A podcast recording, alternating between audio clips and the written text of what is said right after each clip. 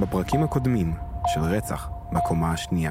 פתח מאבק, במהלך המאבק הוא דקה אותה. אתה רצחת את אימא שלי בשביל אה, אקסבוקס. הילדים ראו אותו, והוא עלה מעל הסלון, וברור, ויש סימנים, ויש כל מיני דברים. אני לא הייתי בבית, בכלל לא הייתי בבית.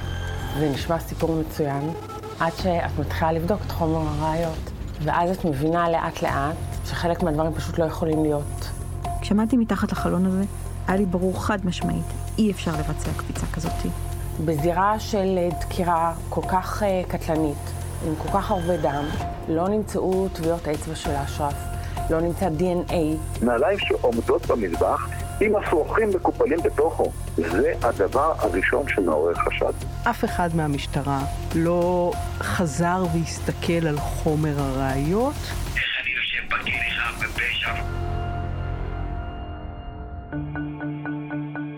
היי, אני גלי גינת, ואתן מאזינות ומאזינים לפרק הרביעי בפודקאסט רצח בקומה השנייה. דיברנו בשלושת הפרקים הקודמים על סימני השאלה בתיק, על השן שנמצאה ליד הכרית של האם, המנוחה, כשהמכה לבן ששברה לו את השן הייתה בכלל במרחק שני חדרים משם. דיברנו על החלון הגבוה שלא ניתן להיכנס ממנו ואליו, ובכלל היה סגור. על הנעליים שנמצאו עומדות בצורה מוזרה עם השרוכים בפנים. על האיש במצלמת האבטחה שלא יכול להיות אשרף טחימר לדברי ההגנה. ובעיקר על זה שאין, בשום מקום, שום סימן שקשר את אשרף לזירה. לא טביעות אצבעות, לא DNA, לא מכות מהטיפוס והקפיצה מהחלון, ואפילו לא סימנים ברגליים מריצה ללא נעליים. כלום. אבל השאלה הכי חשובה היא, למה? למה שנרקומן שלא דקר לפני כן, ירצח את השכנה שלו ב-11 דקירות סכין? כן, האם לקחת אקסבוקס זה מניע? זה מניע? האם... אה... אשרף הכיר את הבית הזה. זאת אומרת, אה... יודעת, ניסיתי לחשוב אפילו, אפילו נאמר בראשו של נרקומן. להתפרץ לבית, לבית של אישה שגרה לבד, ישנה, בחברה הערבית, כדי לגנוב את ה Xbox שהוא ידע שנמצא בחדר השינה שלה, איך כל זה אמור היה לעבוד? זו הבמאית הדוקומנטרית לימור פנחסוב, שליוותה את הסיפור של אשרף. זאת אומרת, אה, גם, גם אה, נרקומן שרוצה לגנוב Xbox, יש לו איזה חוש הישרדות נורא גדול. זאת אומרת, הוא רצה, נאמר, הוא רצה לקחת את ה Xbox. היא עובדת מהבוקר עד אחר הצהריים, אפשר להיכנס לקחת את ה Xbox. כל הכניסה הזאת באמצע הלילה, כל האירוע, אין בו שום היגיון, בטח לא של אדם שורד. אשרף הוא אדם שורד, שידע לגנוב את המנה הבאה שלו, אוקיי? ככה, ובואי, ואת יודעת, גם הבאנו מומחים שיגידו, נרקומנים גונבים את המנה הבאה במקום מאוד קל. הם לא מטפסים לקומה וקופצים ואקרובטיקה שלמה כדי לגנוב מנה. נגיד הוא היה צריך את המנה באותה, באותו רגע באמצע הלילה, היה מוכר את ה Xbox באמצע הלילה, איך?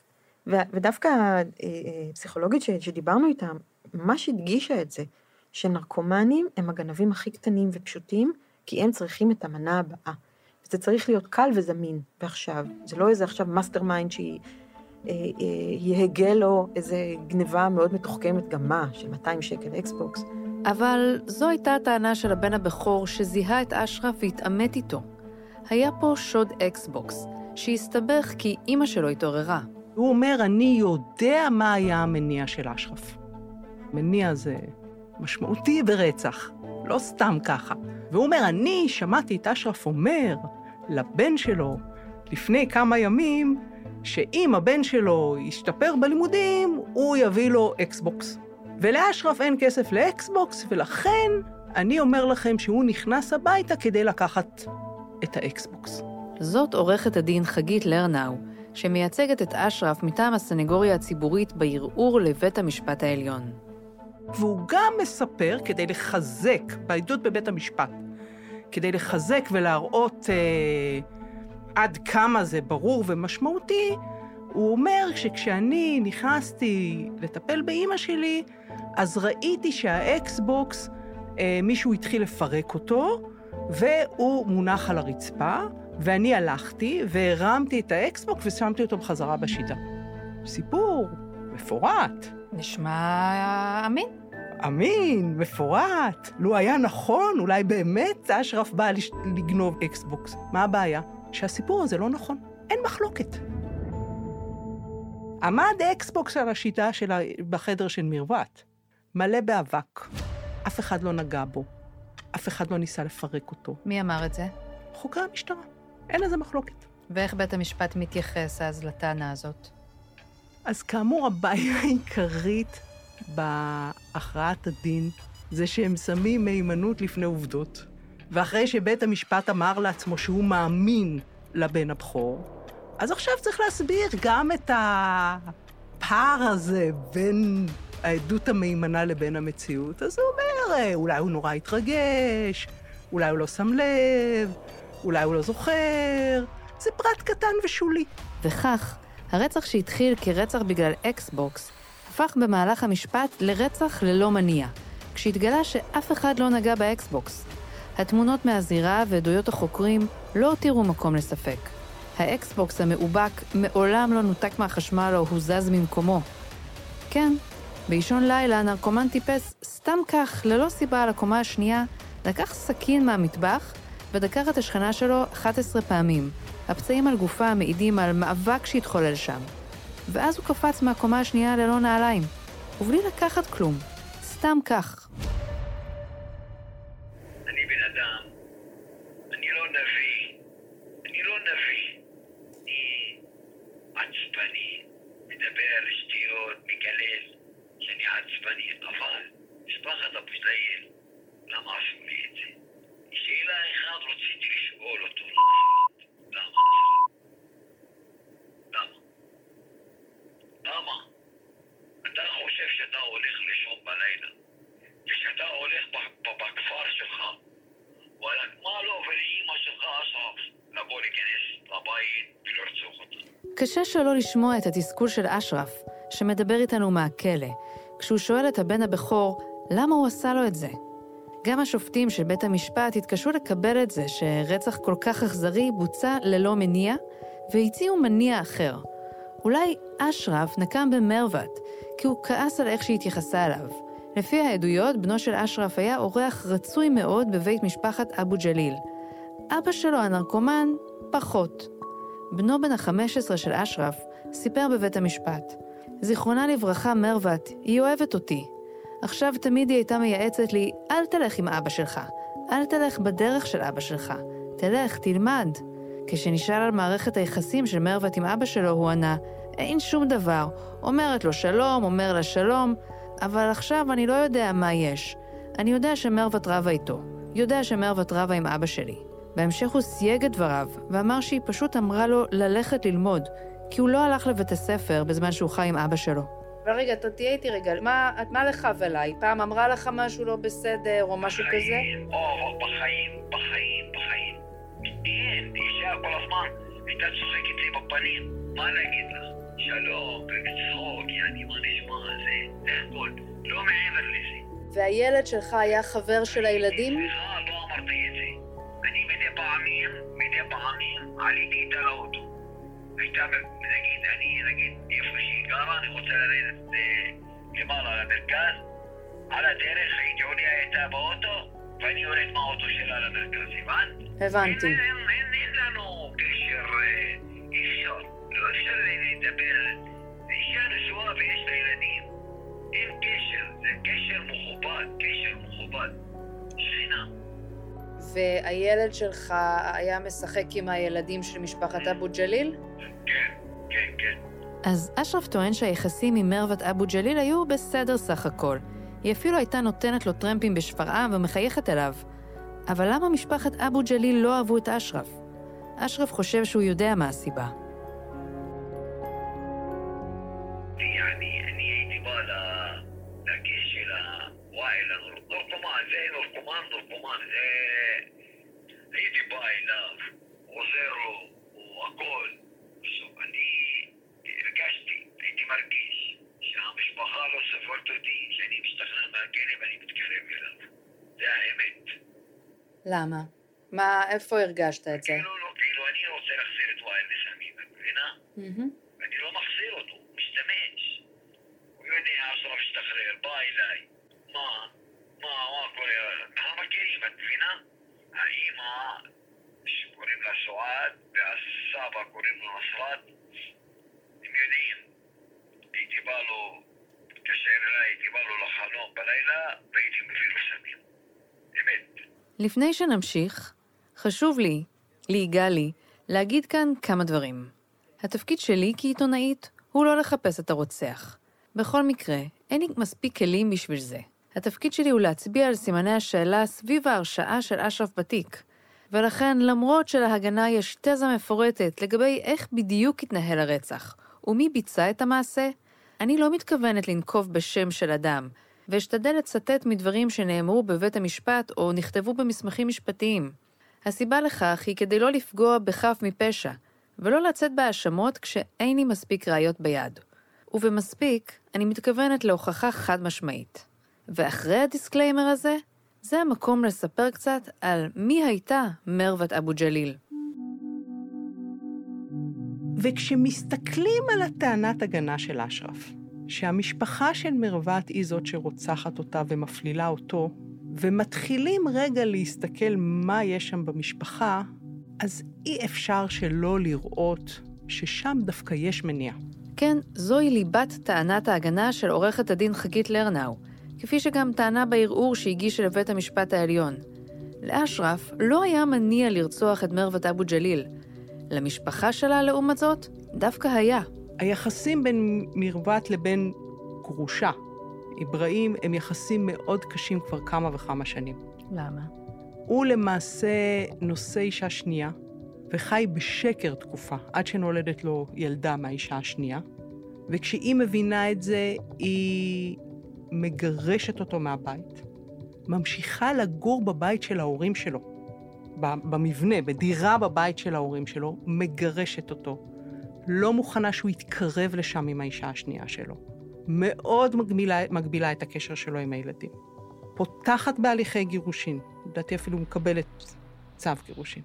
תובעת ממנו מזונות ומתעקשת על זה שהוא ישלם למזונות. ובסיטואציה של החברה הערבית, זאת התנהגות סיכון. נשים ערביות נרצחות על הרקע הזה, עכשיו לא תמיד ולא הכל, אבל נשים ערביות, חלק גדול מהרציחות של נשים ערביות, הם בגלל ההתנהגות הזאת. מייסון ריה, בדוקטורט שלה, חקרה את נושא הגירושים והנישואין של נשים ערביות ופלסטיניות בישראל. חשוב לה להדגיש, וגם לי, שהיא לא מדברת על המקרה הספציפי של מרוות אבו ג'ליל, אלא על המחקר שערכה. כמה זה חריג שאישה בוחרת להתגרש בחברה הערבית? בוא נתחיל מזה, קודם כל שהגירושים לא נושא שהוא כל כך אהוד ומקובל. כאילו שזה האופציה האחרונה, אז אה, בעצם כשאנחנו מדברים על אישה שהיא מחליטה להתגרש, היא לא מחליטה בכוחות עצמה שהיא רוצה להתגרש. אפשר להגיד שהיא החלטה משפחתית. יש לה אה, הורים, יש לה אחים, קרובי משפחה, והשם הטוב של המשפחה וכבוד המשפחה תלוי באחרים. ויש סוגיה כזו שאישה שמחליטה להתחתן, אז הבחירה שלה היא אה, אמורה לקבל את אה, הסכמת המשפחה שלה, וכשהיא רוצה להתגרש, גם היא אמורה לקבל את הסכמתם שלה משפחה שלה. אישה שאם מדברת לדוגמה על בגידה, אז אומרים, אוקיי, הוא יחזור, אולי יש לך מקומות שאת לא מספקת אותו. ואם היא מדברת על מצב כלכלי, אז אומרים שזה חלק מהחיים, את צריכה לסבול, להקריב, יש לך ילדים, את לא האישה היחידה בעולם שעוברת את זה, יש עוד נשים ועוד נשים. כן, להתגרש זה גם ככה לא מקובל בחברה הערבית. אבל אישה שמחליטה על דעת עצמה ונגד המשפחה שלה, עוד פחות מקובל. להישאר דווקא בבית של המשפחה של הבעל, להישאר שם, זה להתגרש, להגיד, אני נשארת כאן, אתה תמצא את עצמך. זה מאוד, אפשר להגיד, לא שכיח. אוקיי. Okay. אה, כן, כי אנחנו מדברים, אה, קודם כל החברה הערבית היא עדיין חברה שהאחים והאחיות גרים אה, באותה שכונה. קומונה כזאתי, שאנחנו גרים אחד ליד השני, אחים, אחיות, קרובי משפחה. אז ברגע שמחליטים להתגרש, כאילו האישה היא הזרה, היא החריגה שנמצאת בבניין של משפחת הבן זוג שלה. אני לא יכולה להגיד שלא אה, מאיים עליה, לפעמים כן, חשוב מאוד בחברה הערבית אה, אה, כמה דברים. הדבר הראשון זה באמת לשמור על שם טוב. לשמור על כבוד המשפחה. ואם אישה בוחרת אה, ללכת לא לפי הכללים, זה אומר שהיא ממש נכנסת להתנגדות, אה, מרדנות על הכללים, על המשפחה שלה. וזה גורם באמת לזה שהיא פוגעת אה, בדמות של אבא שלה, של האחים שלה, שהם הגברים, כאילו שהם לא הצליחו לחנך אותה. המשטרה בדהר, בדהרה שלה לכיוון אשרף לא רואה את זה בכלל. לא רואה את זה, לא, לא נעצרת לשנייה להגיד, רגע, לאשרף אין שום מניע, אבל למשפחה יש כאן מניע משמעותי. ומי שעושה את המאמצים להביא ראיות על הסיפור המשפחתי המורכב הזה זה דווקא הסנגוריה. ואז בבית המשפט נחקרים בעצם כל משפחת אבו ג'ליל, הסבים והסבתות, הסבא והסבתא וה... גם מהצד שלה וגם מהצד של אברהים, הגרוש. כן, בעיקר מהצד של אברהים וקצת מהצד שלה, וכולם מספרים את אותו סיפור. הם אומרים, כן, היה מערכת ירדן, וקצת עושים אידיאליזציה, כי אמרנו, זה טים אבו ג'ליל, הם שומרים אחד על השני, אז עושים קצת אידיאליזציה, אבל די ברור שיש שם יחסים מאוד קשים ומורכבים, ושהם כועסים על מרוות, על, על העצמאות הזאת שלה ועל אורח החיים שלה. וכולם אומרים, אבל זה נפתר. למה זה נפתר? אז חלק אומרים, שלושה שבועות לפני האירוע הם עשו סולחה עם השייח והם התכוונו להתחתן מחדש. שלושה ימים, לא? חלק אומרים שלושה שבועות. חלק אומרים שבועיים, חלק אומרים שלושה ימים. קצת, כל אחד קצת, אבל ממש לפני האירוע הכל נפתר, מערכת יחסים קשה ומורכבת של שנים, מאוד מאוד קונפליקטואלית ובעייתית, פתאום האישה מרוות, שאותה כבר אי אפשר לשמוע, לשמוע, היא הסכימה שהוא יחזור הביתה עם האישה החדשה שלו ועם הבת שלה, והם יחיו כולם באושר ואושר. והוא נסע לחו"ל. רגע, הגרוש, אברהים אבו ג'ליל, היה נוסע לא מעט לחו"ל, ככה שזה לא חריג. אבל לגבי אותה סולחה שכולם מדברים עליה, הגרסאות קצת שונות, ואין לה תיעוד רשמי. במהלך המשפט נשאל רב פקד עוזי אדר, שניהל את החקירה, אם נבחנו כיווני חקירה אחרים, מלבד אשרף השכן. רב פקד הדר העיד כי החוקרים בדקו אם היו למרוות המנוחה סכסוכים. זה משהו שעושים בדרך כלל, די basic. כאשר נשאל מדוע אין תיעוד של בדיקות אלו בחומר החקירה, טען כי הדבר לא נעשה לאור עבודתם האינטנסיבית של החוקרים במהלך הימים הראשונים של החקירה. הוא כן אומר שאישה גרושה שנשארת לגור אצל חמיה, זאת אומרת אצל ההורים של הגרוש שלה, זה דבר חריג. אבל למרות שלמשפחה יש מניע, למרות הגרסאות השונות של בני המשפחה לגבי אותה סולחה ומתי היא הייתה, הסולחה שלא נמצא מסמך שמתעד אותה. בית המשפט האמין לאברהים הגרוש שהדברים סודרו ביניהם, וכמו שנכתב בפסק הדין, עלו על דרך המלך. זו האשמה חמורה, סניגורים לא הרבה נוטים להעלות אותה בבית משפט. נכון מאוד. וכשאני קיבלתי את התיק אה, לידיי בערעור, הדבר הראשון שאמרתי לעצמי זה אני לא מאשימה את משפחת המנוחה. זו עמדה מאוד מאוד בעייתית, מאוד מקוממת, מנוגדת לאינטואיציה וגם גורמת, מעצבנת את בית המשפט. זאת אומרת, אה, לעמוד ולהגיד, אה, הילדים, שאימא שלהם נרצחה, שהם קורבן של העבירה הזאת, הם אלה, הם, הם משקרים, ו, והם אלה, או, או, או הם ו, או קרובי משפחה אחרים רצחו את האימא, אה, זאת עמדה מאוד מאוד קשה. ואני מוכרחה להגיד שאני קיבלתי את התיק, אני אמרתי לעצמי, תגידי הכל, רק לא זה. אבל כשעוברים על חומר הראיות, אין ברירה אלא להגיד את זה. עכשיו, אני חושבת הרבה על הילדים האלה, שאם הם לא אמרו אמת, אוקיי? אם, אם גרמו להם להגיד לא אמת ו, וזה מה שקרה, אז הילדים האלה גדלים היום בפחד מאוד גדול, כי מישהו חמק מרצח, מישהו הצליח לרצוח את אמא שלהם, משהו הם כן יודעים, הילדים האלה. ו, וככה זה נשאר בחיים שלהם, יש בזה משהו קשה. קשה, את יודעת, קשה לי לחשוב עליו.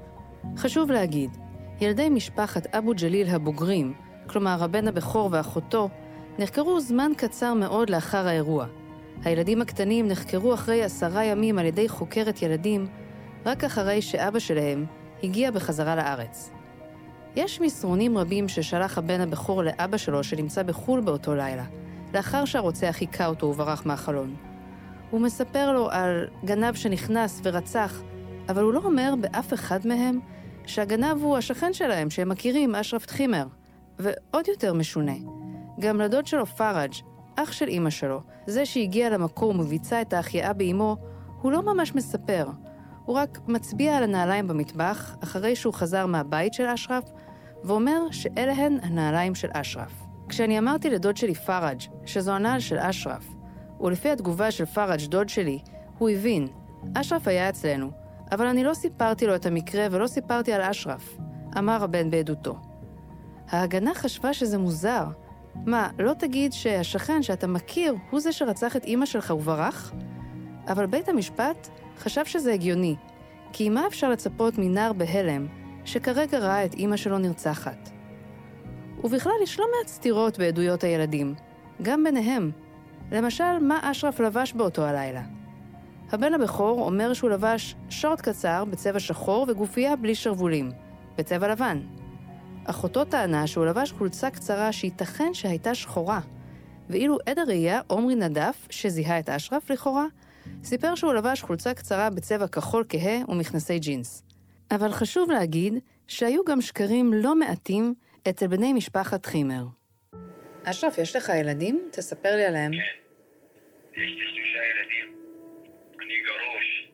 אני גאה בילדים שלי, שמבינים שאבא שלהם חף מפשע. יש לי ילד שהוא הכי קטן, בן 14, בשאר. מכיר את התיק שלי, הוא מתמקד, מתמקד בתיק שלי. לא קל לו.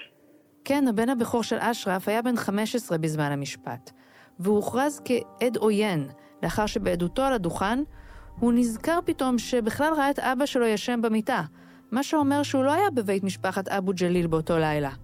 הוא לא אמר את זה במשטרה. הוא גם סיפר סיפור איך זמן קצר לפני הרצח, הוא הגיע עם אבא שלו לבית משפחת אבו ג'ליל כי הם שמעו פיצוץ בדוד שמש. הכוונה היא לא באותו יום כמה זמן, אלא הוא מתייחס לאיזה אירוע שהיה זמן קצר ברמה של ימים. זה, וגם ברור לחלוטין, אף אחד לא... אם הוא אומר את זה, אז הוא ממציא את זה. הוא ממציא את זה אולי כי הוא חושב שככה הוא יכול להגן על אבא שלו. מדובר בילד שבזמן שהוא נותן את העדות הוא בן 15, בזמן האירוע לדעתי הוא בן 12 או 13. הוא רוצה, אמרנו, אם קצת כולם טים, אז הוא טים אשרף. לא היה בהם הדוד. כל הילדים בבית, אף אחד לא אומר את זה, זה לא עולה, ככל שאנחנו יודעים, היא הלכה לישון בשעות אחר הצהריים, כשהיא חזרה, ילד בן 15, איכשהו חושב שבדבר הזה הוא יכול לעזור לאבא שלו. את יודעת, כמו, זה ש... לא יפה, כמו שאר העדים. בתיק. גם הם ילדים. זה נכון, זה נכון, ולכן הטיעון הבסיסי שלי, שזה לא תיק מהימנות, זה תיק ראיות פורנזיות, ויש ראיות פורנזיות ברורות שסותרות את הגרסה של התביעה. בסנגוריה מתייחסים בסלחנות לשקרים של משפחת חימר בבית המשפט. בית המשפט, קצת פחות. ומשפחת חימר, היא לא חזרה לעצמה מאז. אני נכנסתי לבית ארבע שנים אחרי האירוע, שהלכתי לראות. אפשר היה לראות את השאריות של האוכל שנשאר במקרר כשהבית הוצת. על כל הדברים שלו. ומאז הם חיים במין גלות פנימית ביישובים אחרים בצפון, מפחדים מפגיעה במשפחה שלהם. זאת אומרת, יש משהו בתרבות הערבית שעצם ההאשמה של אשרף מייצרת טרגדיה לכל המשפחה שלו. והם יודעים את זה, והוא יודע את זה. והוא בורח מהמקום באותו ערב כי הוא מפחד שיפגעו בו, והוא לוקח איתו את הבן כי הוא מפחד שיפגעו בבן. ועד היום הוא חי בפחד גדול, גם בכאב על החורבן של המשפחה, שאם הוא עשה את זה אז הוא הביא את זה עליהם, אבל אם הוא לא עשה את זה, אז המחיר ש- שהם הפילו עליהם הוא מחיר לא רק לאשרף עצמו, אלא לכל משפחתו. זו טענה שאת כותב בנימוקי ערעור שלך. הוא לא היה עושה את זה, כי הוא יודע איזה מחיר המשפחה שלו תשלם. נכון. אבל זה, שוב, אני, זה, זה לא טענה משפטית במובן הזה שאני לא יכולה להביא ראייה לטענה הזאת, אני רק אומרת שאין בזה שום היגיון. אבל ממתי רצח זה דבר רציונלי? תראה, רוב מקרי הרצח, לפחות שאני אה, מכירה, הם לא איזה, הם, הם לא אירועים כל כך אלימים שמתרחשים משום מקום. בדרך כלל, גם במקרי רצח, יש סיפור שמסביר את מקרי הרצח. יש קשר קודם בין אנשים, יש איזושהי מוטיבציה לעבור על החוק. אין פה רצח? אמרת להם לא. אנחנו רוצים לסגור תיק, רוצים לסגור תיק. לנו עוד לחצים, עוד לחץ פה, ועוד תיק נכנס. רצו לעשות לך הסדר על הריגה? כן. ולמה לא לקחת? כי קשה לי לקחת, קשה לי לקחת משהו שאני לא עשיתי. פה הלכה אישה, אישה הלכה. קשה, היה לי קשה לקחת את זה עליי. קשה לי. אשרף מסרב לוותר כל השנים האלה. ניסינו לפנות פעמים רבות לבני משפחת אבו ג'ליל. הם לא רצו לדבר איתנו. ככל שאנחנו יודעים, מרבית בני המשפחה המשיכו בחייהם. וואי, לדוד הנרקומן, הועמד לדין אחרי שפרץ לבית של אח אחר שלו. דרך החלון, אם טעיתם. מי שהתלונן למשטרה היו בני משפחת אבו ג'ליל. את מאמינה שבית המשפט העליון יראה את מה שהמחוזי לא ראה? לצערי לא. לצערי אני, אני לא רואה שיהיה צדק בתיק הזה. זה החלקים המאוד פסימיים שבי, אחרי שאני עוסקת ב, בעניין, בתיקים האלה הרבה מאוד זמן.